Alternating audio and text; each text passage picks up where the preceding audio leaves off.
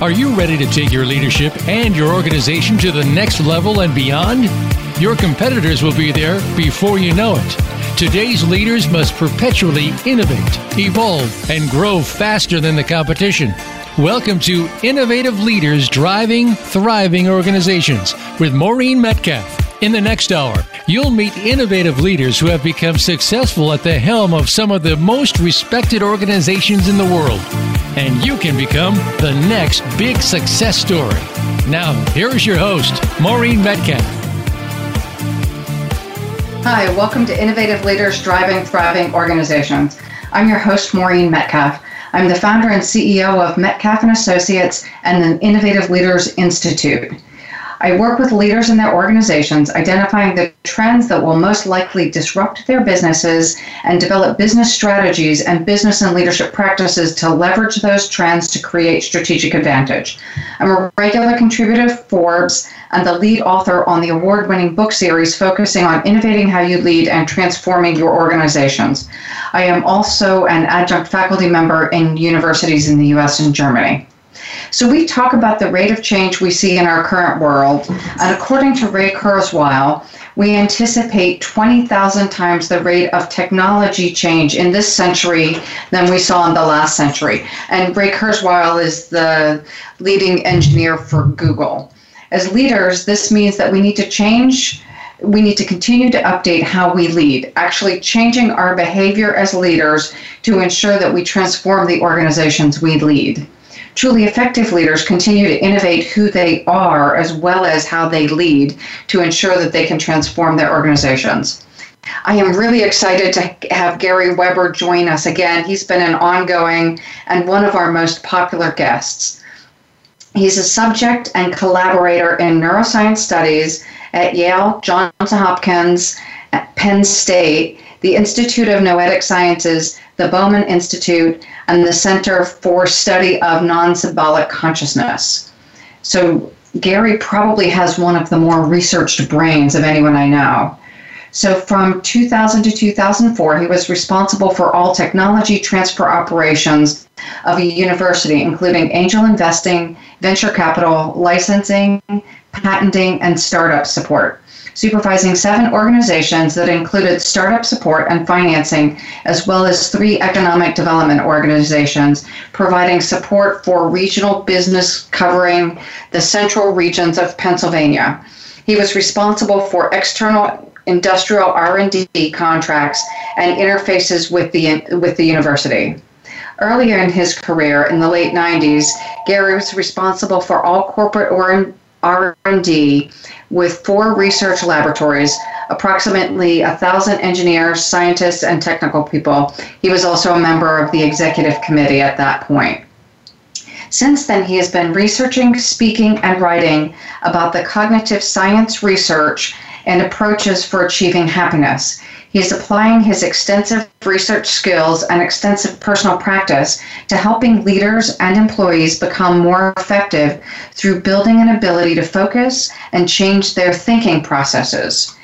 So, I want this Voice America show to provide valuable information to leaders and emerging leaders that help them prepare to lead their organizations or continue to update how they lead their organizations in the dynamic times that we face. The more effective leaders are, the better the journey all of us have since the work of leaders ripples through the entire world in addition to sharing models and I, our experiences, I invite you as the listener to find something in this show that you can apply starting today or tomorrow to how you how you're thinking, behaving, and to your personal practice. So the outcome for this show Gary and I talk about leadership operating systems, and we're working with this concept based on our brain programming and the level of conscious awareness of this operating system. When we increase our awareness, we can reprogram this operating system to move beyond the survival and ego based systems to a more deliberate service based, long term, success oriented system.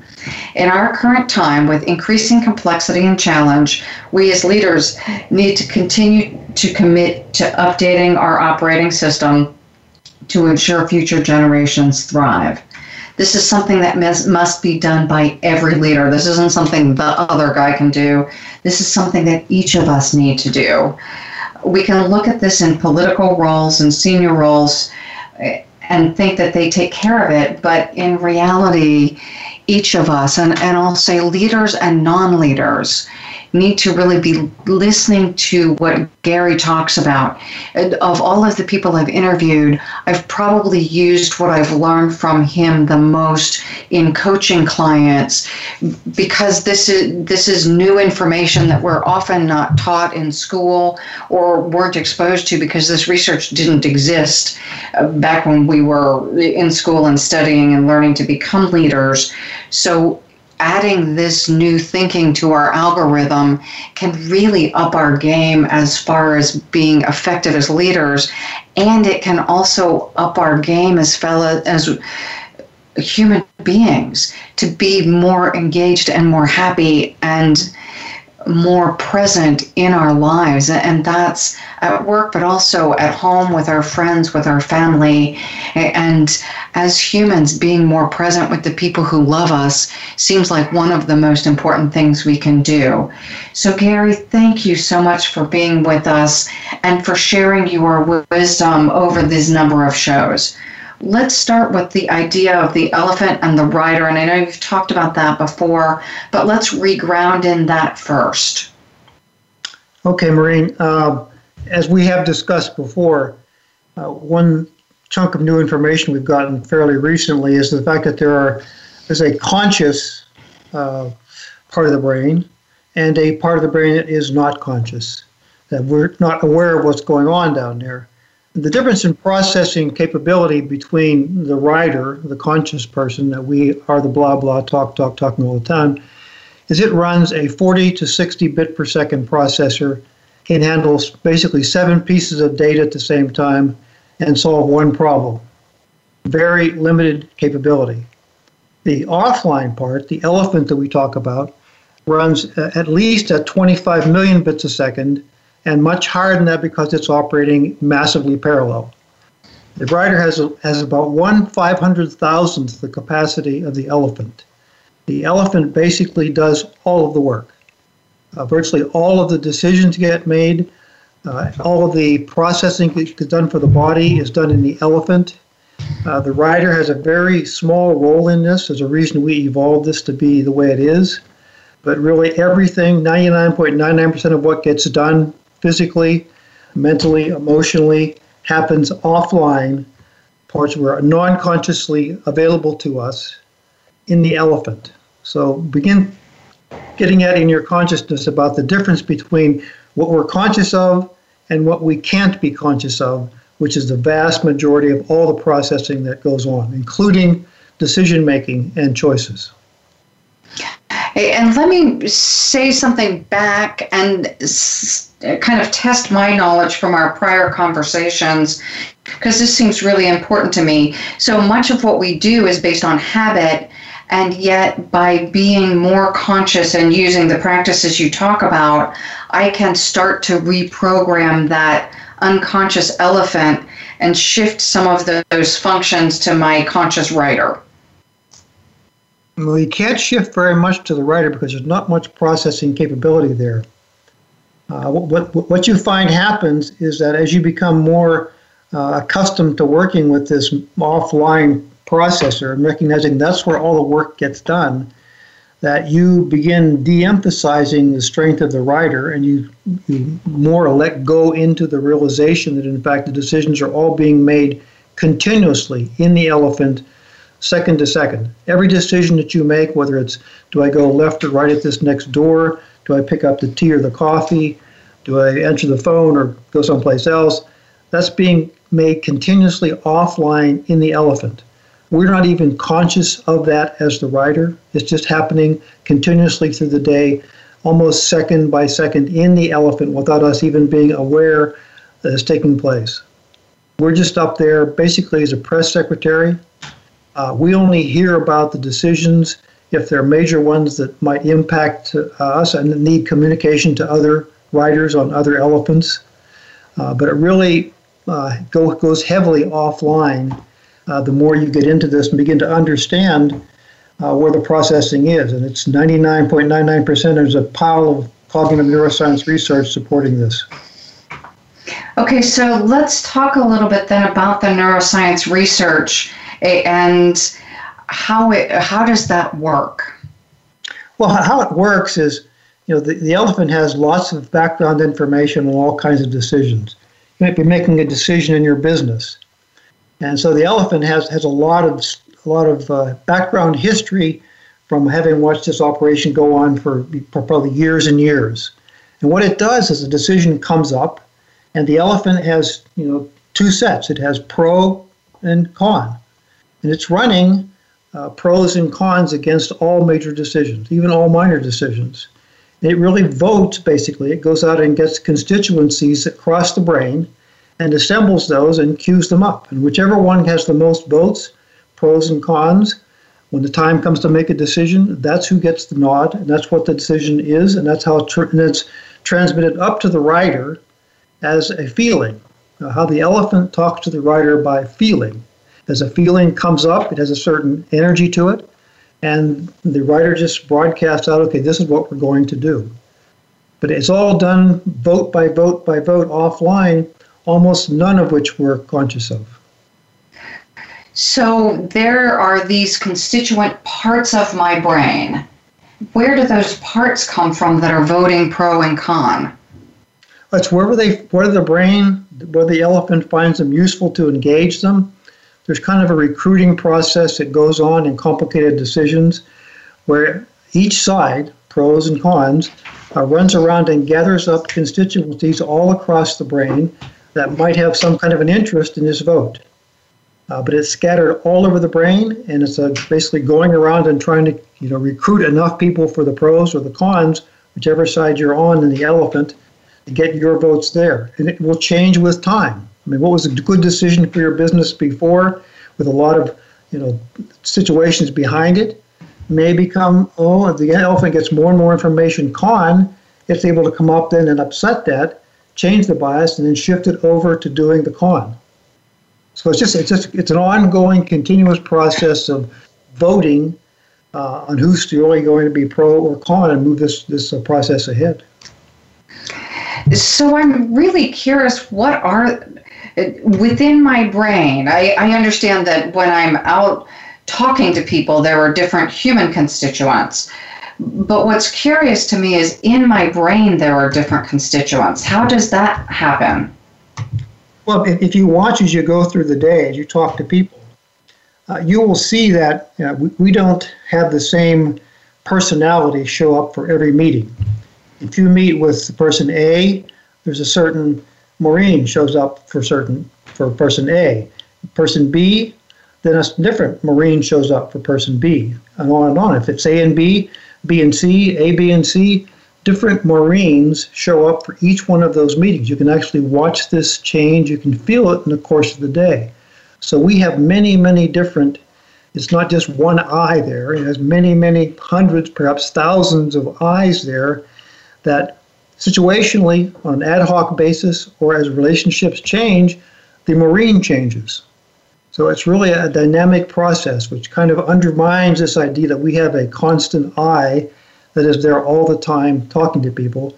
If you watch carefully, uh, you don't think up what you say, you don't even think up your thoughts.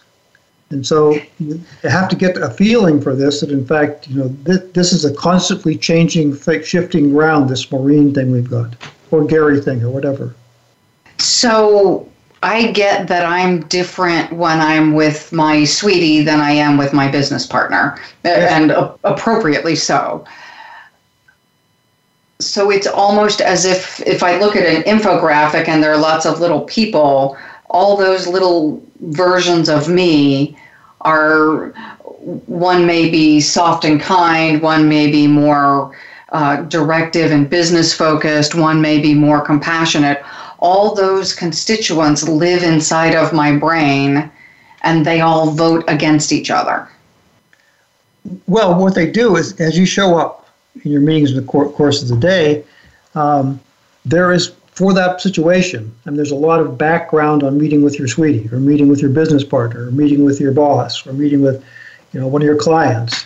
There's a lot of background behind who shows up for each one of those things and what your past history has been with that particular person. Mm-hmm. That really gives you this this sense of okay, which Maureen shows up and well, how is she going to manifest today?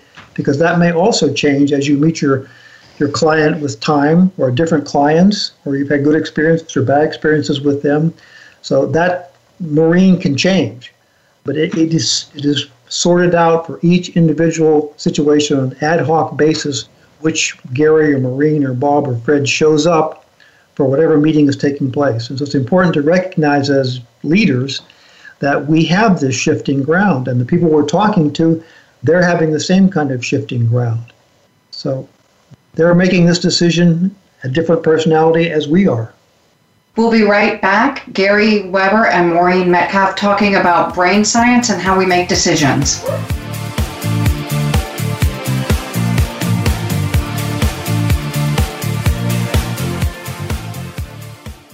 Think you've seen everything there is to see in online television? Let us surprise you. Visit VoiceAmerica.tv today for sports, health, business, and more on demand 24 7. Metcalf and Associates is your trusted partner to create perpetual innovation and evolution in your leadership and business. Are you ready to innovate and evolve? Since its inception, Metcalf and Associates has been dedicated to helping leaders evolve their leadership mindset and skills and create organizations that can continually innovate to achieve results in a highly competitive and rapidly changing environment. We help leaders, management teams, and organizations identify and create the perpetual capacity to identify and implement transformative solutions necessary to meet their mission and create strategic advantage. Metcalf and Associates offers proven results backed by leading edge research and a global network of accomplished consultants and thought leaders. Visit metcalf-associates.com. Maureen and her associates are ready to discuss your needs and tailor a solution to meet your goals. Move forward with Metcalf and Associates. Visit metcalf-associates.com today. Join host Sandy Giroux each week for Leadership and Life. This program illustrates different aspects of leadership and shows you how it's not just confined to the workplace or even our job duties. You'll hear more about the human side of leadership, which includes connecting on a non work related level.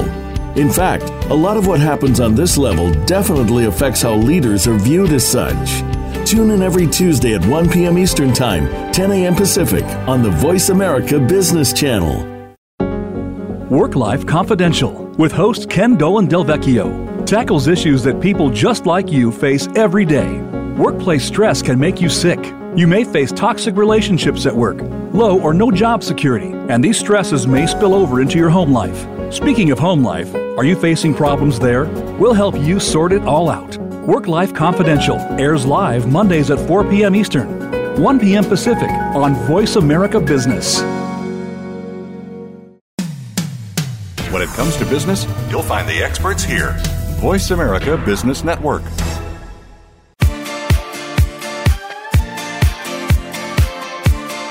You are listening to Innovative Leaders Driving Thriving Organizations. To reach Maureen Metcalf or her guest today, please call 1 866 472 5790. That's 1 866 472 5790. Or send an email to info at metcalf associates.com. Now, back to this week's program. Welcome back to Innovative Leaders Driving Thriving Organizations. You're joining Gary Weber and Maureen Metcalf, and we are talking about neuroscience and how it impacts leaders and decision making. So, before the break, we were talking about the elephant and the rider, and then moved into how do we make decisions and each of those personas in our brain influencing a decision. I'd like us now to talk a little bit about confirmation bias. So, how is what's happening in the brain uh, that relates to confirmation bias? One of the most, uh, I'd say, not good things that we evolved into our uh, current hierarchical structure in our brain, which evolved probably starting uh, 70,000 years ago and really got ranked up maybe 45,000 years ago, is confirmation bias. Uh, we were in large hierarchical organizations. We were able to get large masses of forces assembled in complicated roles and reassign them to do some amazing things. And with that, we became the dominant species on the planet. Uh, part of that hierarchical confirmation or hierarchical structure relied upon confirmation bias. And what it was was was I'm going to take whatever information I have now, I'm going to keep gathering more information to support that belief. So if I believe it's it's the left, then I keep gathering information that supports my belief that it's left. And I just reinforce that and reinforce that continuously. How this really uh, bothers us as managers, or really confounds us as managers, is that we have a difficult time getting contrary inputs. We are so, you can see it in today's news media with uh, fake news, etc. We keep feeding into what we already believe. If we read uh, left-leaning newspapers, we keep reading left-leaning newspapers, or right, whatever. If you if you like the Eagles and you don't like the Patriots, then you keep gathering Eagle information and, and not, not doing Patriots information. So you just keep uh, building up longer, more and more uh, information supporting your already existing biases. And what how that what that leads you to eventually is that you really are almost incapable of accepting information that's contrary to what your current beliefs are. This can be so some, some research on this that shows that in fact, if you get fed information that strongly contradicts, contradicts your current biases, you will some in your brain try to find some way to twist that around so it really supports what you already believe. So it's very important that uh, managers, especially if you're in the C-suite, uh, have some way to get some some unwanted contrary inputs different from your current misconceptions. If, if, if, go ahead. So it sounds like, uh, and we kind of know this, that Google and, and other algorithms, every time I log onto my computer, I get more information about the stuff I, I read regularly. And I don't get much information at all about contrary points of view. So I'm already being fed data that supports my bias. And then my brain kicks in and reinforces that. So, how do you recommend people get information other than we just the old fashioned way we ask? Well, that's an important observation, what you make. If you're on YouTube or something, you look over to the right hand side, you will notice you get fit, you get fed not just things that support your confirmation bias, but certain, but many things that are emotionally charged. Uh, we find that Google has found that, everybody else has found that. If you have very strong emotionally charged uh, beliefs, uh, what you want to be fed is even stronger confirmation mm. And so, you know, Google teased this up. I mean, the, the depending you talk to about the who did what when in the past administrations in the past 10 or 5 or 10 years, uh, they just feed into the most emotionally charged input they can have that confirms your bias. And you will jump to that. And the stronger it is, the more powerful it is, the more you'll go that direction. So they just feed this direction more and more. It didn't it doesn't matter from the outside really if the United States people. This is a, a personal viewpoint, whether they went left or right, just that they weren't far apart. And so a lot of the feeding into this thing, that fake news, was really designed apparently to split us apart even more and more and more. And so now we've lost our middle. All we have is left and right. So we've got to find some way to uh, force ourselves to get some unwanted contrary inputs. And I would suggest the ways to do this are, are to, you know, really make a conscious effort to get some viewpoints from the other side. There is a rational decision on both sides of the equation. It's not all one or the other, but you've got to recognize that there is, you know, something behind other people's viewpoints. And if you can, you know, get another news source, uh, read something, uh, meet somebody who comes from that other standpoint, uh, you need that to get yourself self-corrected, and that's why I, I, urge people to start, you know, bring in consultants from outside that don't just give you what you want to hear, which is a real bias in consultants. They want to get this contract, they want to keep it going on. So they will tend to find out what you want to hear, and they will tend to give you what you want to hear. So, from that standpoint, you need to look very hard to get contrary inputs. And managers have to also, at the same time, you know, be open to accepting honest input from subordinates and peers without fear of being punished. They have to recognize that you are interested in the truth, in some different perspective on what you're doing. Uh, many managers are not secure enough in themselves to be able to accept that. So they will just shut down any input that doesn't fit into their bias, and they're the ones that get into trouble. Trouble with their business. You know, you get into your business and you won't listen to any input from outside how, how do you know the stories about your business are true? We believe they're true. We believe these things. We believe they're this and that. But if you look at the history of the last 10 years, at what's happened to many businesses, they've been completely blindsided. They completely missed the obvious challenge. And so there are ways to just ask very simple questions about the stories in your business. Find out what the stories about your business are. Are they true stories? Are they just things you've been telling yourself? And can you be certain they're true? Do you have anybody giving you a completely 180 degrees out, different perspective? But if you don't do that, what you're going to do is you're going to be sitting there and suddenly Amazon appears on the scene. And unless you're ready for that, unless you can see that coming someplace along the line, you're just wiped out. I mean, you, you the big disruptions you're not going to see. There, there the last 30 years, there are countless stories of big businesses, very successful, who completely missed the turn because they were so stuck in their stories. So it sounds like even if I get contrary viewpoints, they will feel uncomfortable as the elephant passes this information to the rider. So, say I'm liberal and I hear a conservative point of view about a subject, and we hear this all the time. But but I have a trusted colleague or family member who's conservative. They give a well articulated point of view. That's going to feel worse to me than I hear even a less articulate point of view that confirms mine. Is that correct? That's absolutely correct. Yes. I mean, if you anything from the other side uh, there's going to be a very strong attempt made by your elephant that's really leaning that way strongly to uh, twist it around to make it look like it really, okay, it's really this over here. They could turn it 180 degrees. But like you're, you're saying, if someone comes in from the other side, you have to be find some way to predict that coming. I mean, left and right, yes, but also just look at your business. I mean, you can just run down a long, long list of companies who completely missed the turn. They shouldn't, these changes shouldn't have happened. They should have been able to see this coming. You could argue that Walmart should never have happened. There are so many other people in that space, and yet it happened. No one in that space saw this coming, nor did they see what would happen with Amazon coming. The same thing happened in books publishing. I mean, so many places just didn't see it coming. You have to get contrary information in, so in fact, you're ready for the possibility that your stories about your business are completely true. They may be false, they may be totally false.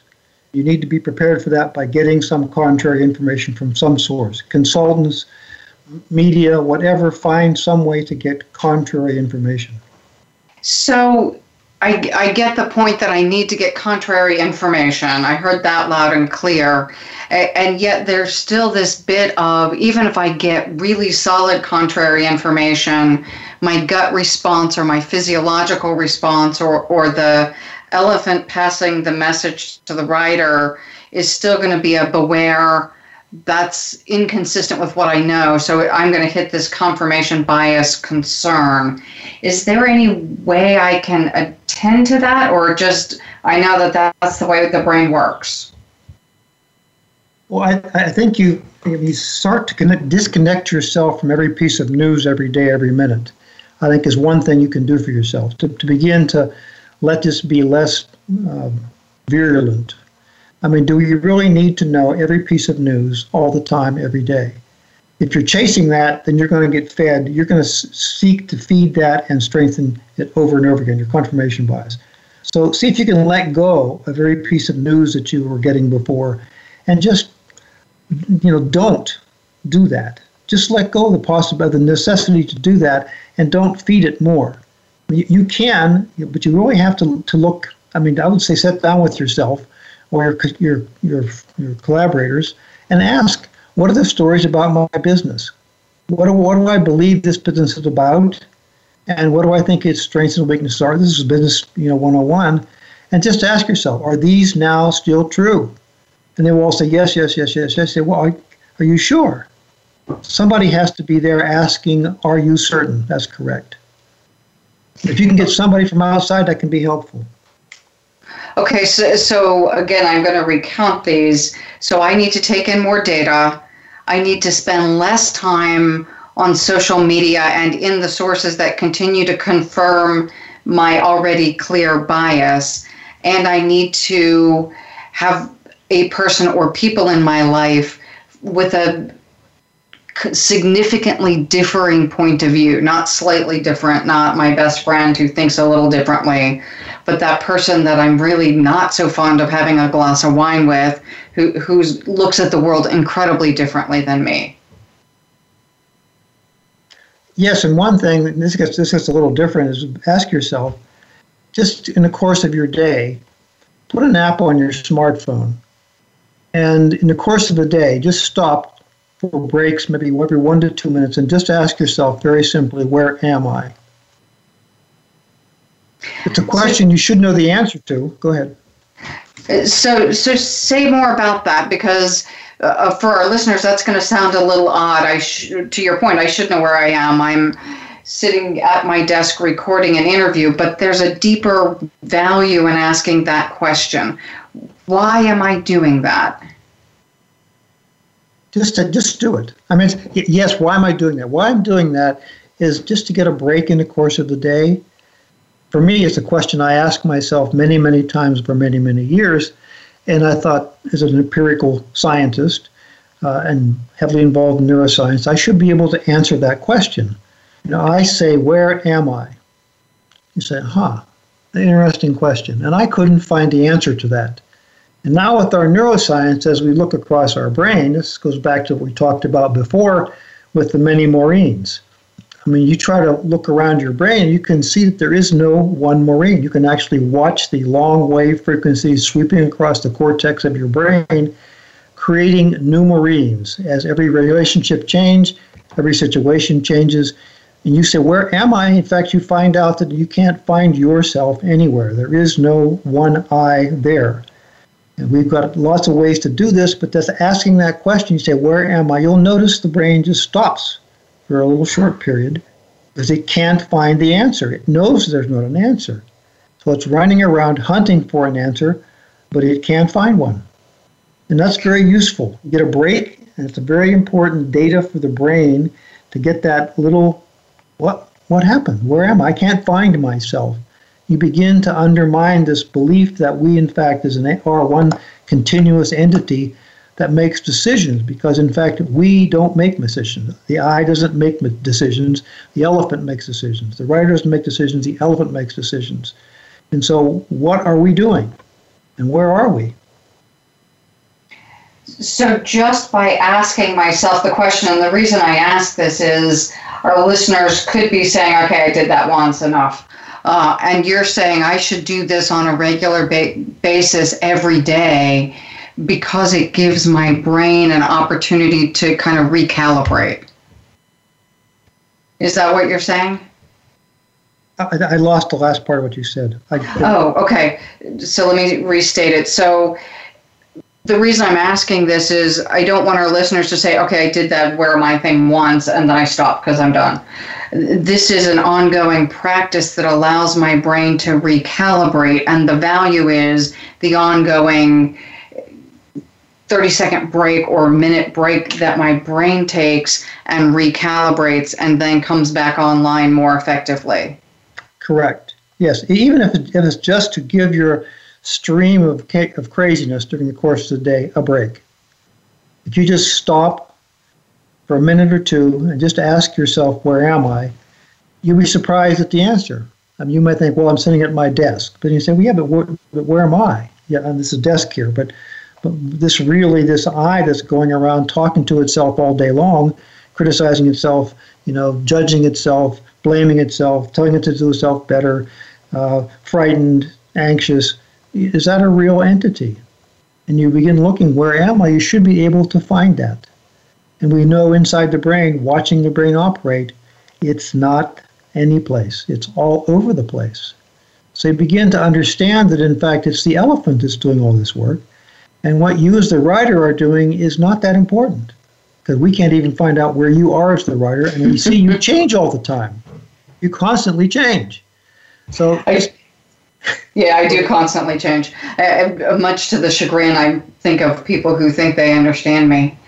So, so at this point, it's a good time to go on break. And I really appreciate the question. The one you had me ask was, "Who am I?" And it is interesting that it, having done this practice now every day for a long time, I do pause, and you would think the answer would immediately come to mind, but it doesn't. And it does give me time to rethink also who do I want to be so this is Maureen Metcalf and Gary Weber, Innovative Leaders Driving Thriving Organizations. We'll be back momentarily after our break.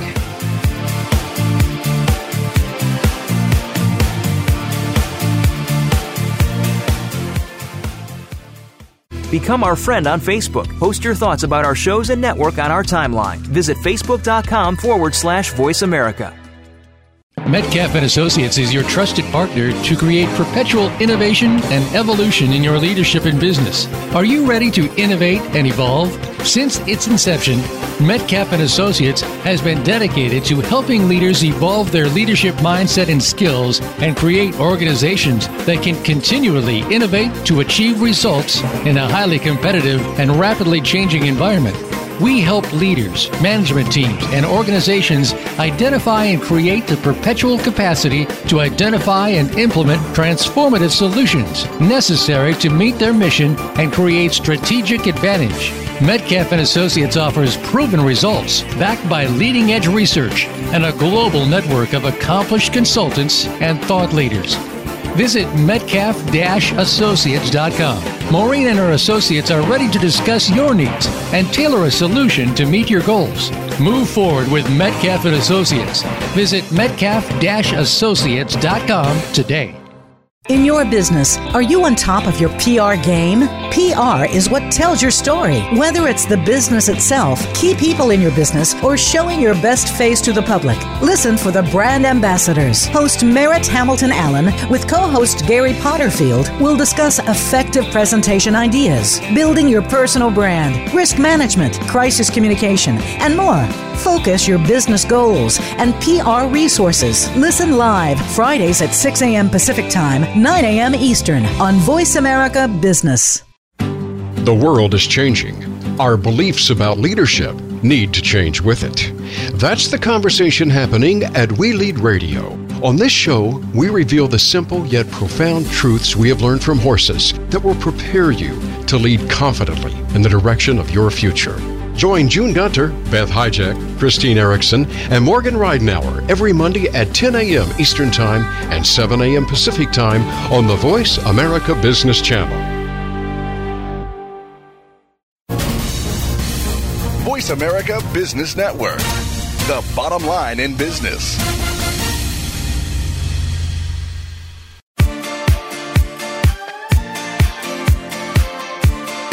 You are listening to Innovative Leaders Driving Thriving Organizations.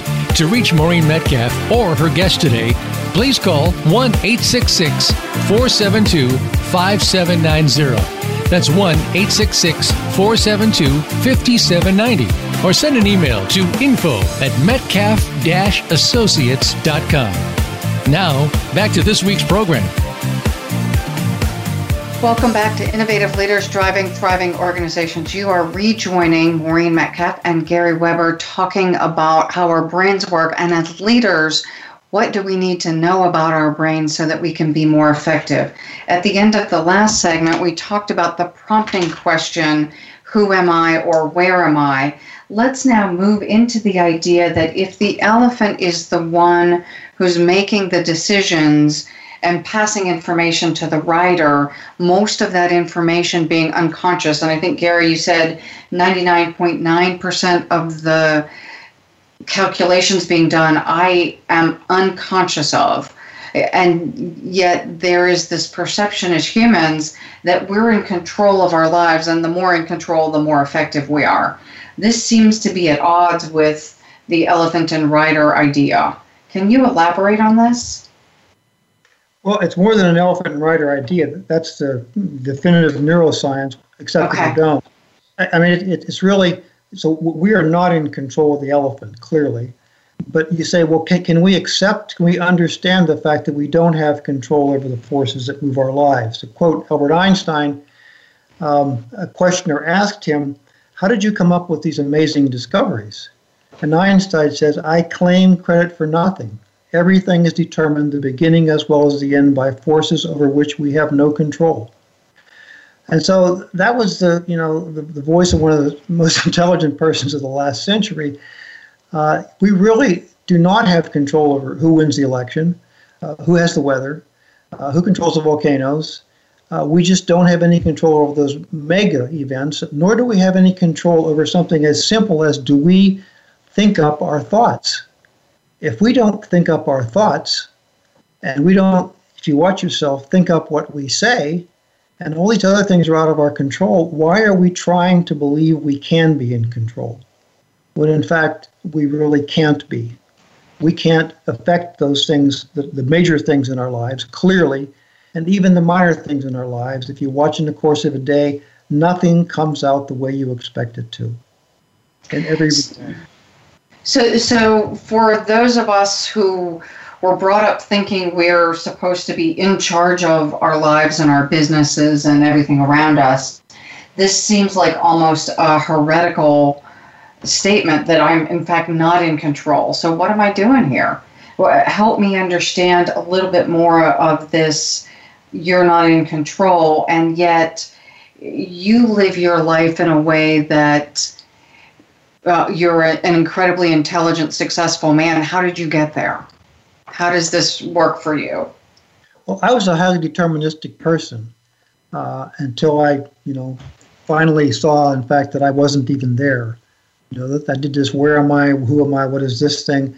And I found out from all the reasoning we just discussed that, in fact, I wasn't there, and I wasn't. I was never in control. I believed I had been, and so the, the great thing about it was it became a wonderful way to live because I didn't punish myself as a fundamental Christian ex uh, by saying how bad I was, how guilty I was for, for not, not succeeding, why I failed.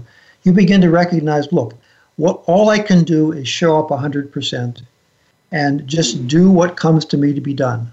And I found that to be an amazingly efficient way to operate and a much more creative way to operate. If I don't have a narrative going on in the rider continuously that you failed, you're no good, this is not this is not working out, what's wrong with you? If you don't have that narrative going on, things get a lot different.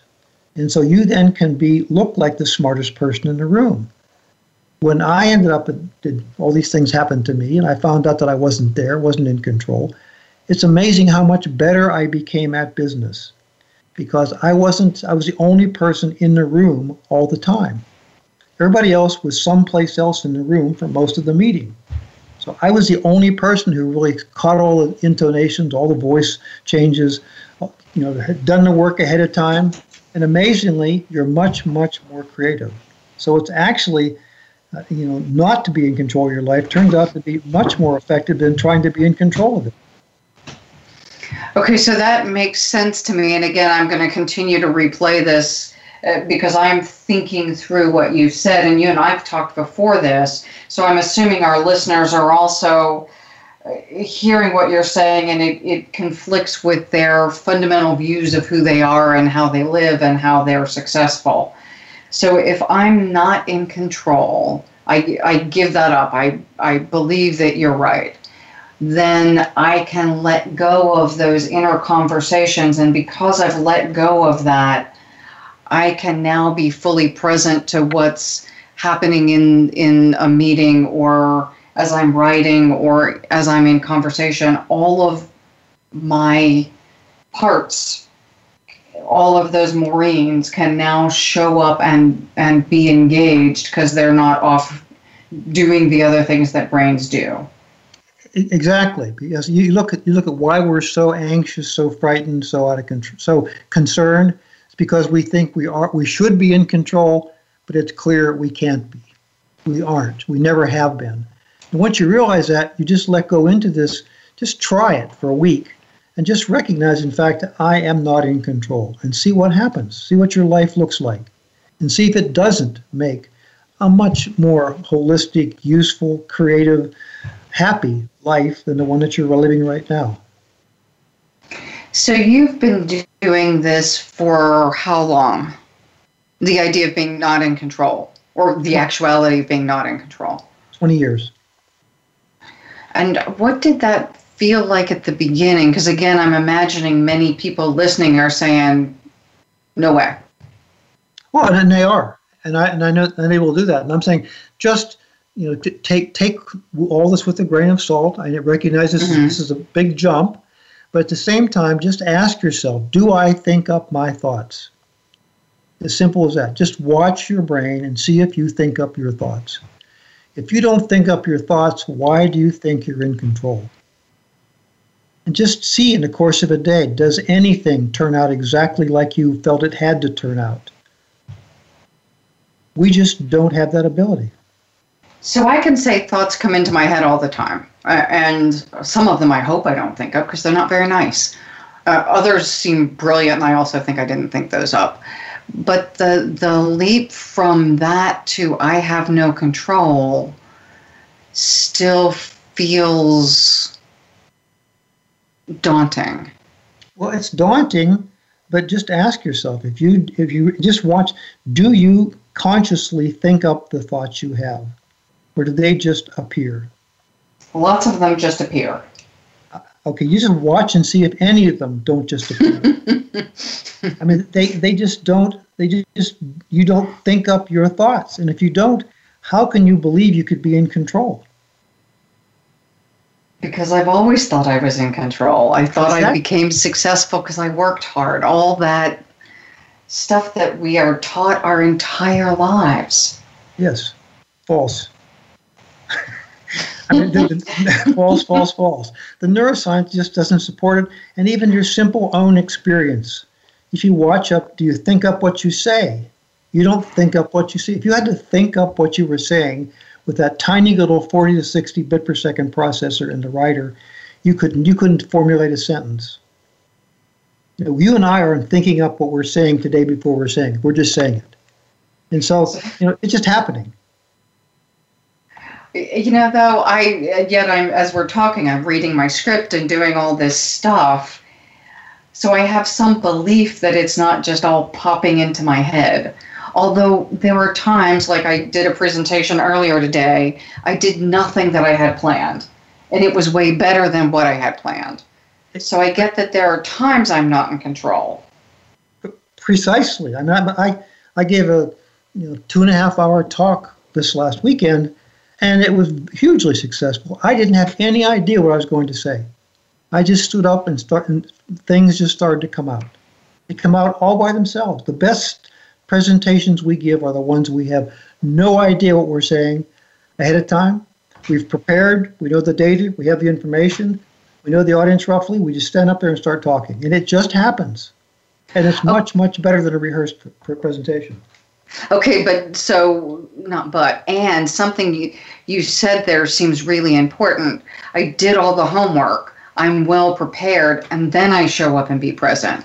It's not like I don't do any homework, I don't know where I'm going and I just get to the airport and and mysteriously know which car to get in. Exactly. The same thing's true in your business world. I mean, I always read the exhibits. I always was well prepared for the meetings, highest, highest level in the corporation, and yet I just sat there and I had no plan on what I was going to say, and it turned out to be the smartest stuff in the room. Okay, again, I, I'm elaborating on this because they seem like really important distinctions. So, I've done a ton of preparation. You've studied your entire life to get here.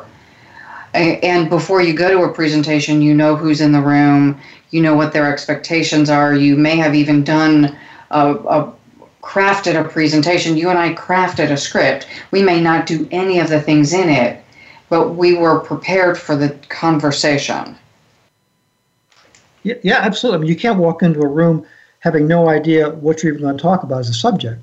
okay. Well, when, the, the no. no control thing could go all the way to, oh, I got up and I walked out the door. But it doesn't. It doesn't, though. I mean, you stand like this big presentation this last weekend. You just stand up and you just start talking, and amazingly, it just comes out.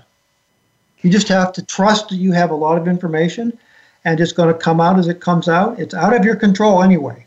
It really is out of your control. If you can't think up your thoughts, you can't think up your presentation either. So just let it come out and see what happens. It's much, much better, much more engaging, much more in the moment than if you have a scripted thing that you're reading very carefully to people and they get bored very quickly with it. So again, I, I keep diving into this because I, as you talk, I hear it differently. So just like we have a script for our recording uh, that we haven't followed, but you and I did a lot of work to prepare, and because we're prepared, then we can throw it away. Exactly. And in fact, it got much better when I stopped reading it because then I was paying attention to you. Yes, and you could feel the difference. If, if you you could you could feel the difference when you were reading what you had prepared, as mm-hmm. opposed mm-hmm. to when you went extempore. When you went extemporaneous, it was fantastic. It became alive. It was happening right in front of us at this very mm-hmm. moment. And so it gets much more engaging to people who are listening because they can see what you're working with. They can feel the difference between the immediacy of this presentation when you're not scripting it or when you're reading it, which they go blah, blah, blah, blah, blah, blah. That's kind of how I feel too, but I still need to get your name right. So, uh, and some of your experience. So, some scripting seems relevant and appropriate or you're going to tell me no. No, I, I, I don't have that experience. I mean, no, I, I, I this just back to, I mean, I've done couple presentations the last several weekends, and they've all been totally spontaneous, open, a lot of discussion, a lot of shouting and hollering, a lot of questions, a lot of unpredicted stuff, and you just are there in the moment, and you're so much better there in the moment than having a script that just suddenly blew up in your face well, yeah, the emotion that happens when the script blows up in my face for me is not good. No. And then the conversation starts in my head about what an idiot I am. Exactly. Not everyone has that experience, but I, I do. But a lot of people do, and that's why that's why to me it's dangerous to be trying to reading something to a group because they'll just start, you know, they'll turn you off at, at, at worst, at best, and at worst they'll begin attacking you. And if you've got to prepare a script, the script blows up in your face. Often. Okay, so so I wanted to then bring us back to summarizing for the listeners what I'm hearing, and hopefully we're all taking well, we're all taking something away. That this idea of control seems foundational and significantly different than I was raised with. That that the most effective leaders, yes, do all the work to prepare. So I don't walk in unprepared and just have stuff come out of my mouth that I don't have to be responsible for. So I I've been well prepared. I show up and and I do have the experience that things come out of my mouth that I didn't plan. And generally I think they're better than not, but occasionally I say stupid stuff. So and we've got like 1 minute to to wrap, but what is the recommendation for the listener to put this into practice? I own that I don't control it. So what do I do? Just just recognize that and you know let go. It'll be an enormous load off your shoulders. Just accept the fact that you cannot be in control. You aren't giving up something you have. You don't have it to begin with. So all you're doing is understanding that you don't have control and accepting it. So I would pose to our listeners then to, to do an experiment, not with the biggest thing you do in life, but with something that if it goes wrong, the consequences are small, and try try on the awareness that in fact you're prepared and you're going to be present and the and trust that the right content will come out of your mouth because you're prepared and present, and the elephant actually has the information and is more effective at giving the rider that information than our traditional role of rider trying to calculate. So, with that, Gary, can you give our listeners in a way to contact you, and then we'll wrap. Just put my name in Google. Okay, and you have a website and yep. books. All kinds of things. Website, books, videos, podcasts, interviews, articles, uh, all kinds of stuff. It's all and free. I was going to say you're amazingly generous with your content. So, as people want to learn more about this and test out these ideas, I strongly recommend Gary's blogs and books. They are uh, just brilliantly helpful. And also that this is, when we started talking, I wasn't sure I bought what we were talking about. So I, I assume some of our listeners are feeling the same way. I encourage you to give it a shot. Uh, so this is Innovative Leaders Driving Thriving Organizations. I'm your host, Maureen Metcalf, and I welcome your input info at metcalf-associates.com is the email, or Innovative Leaders Driving Thriving Organizations is the Facebook page. Thank you, and I hope you join us again next week. Thank you again for joining us this week. Please tune in for another edition of Innovative Leaders Driving Thriving Organizations with Maureen Metcalf next Tuesday at 11 a.m. Pacific Time, 2 p.m. Eastern Time on the Voice America Business Channel. We hope you'll join us then. Drive and thrive and have a great week.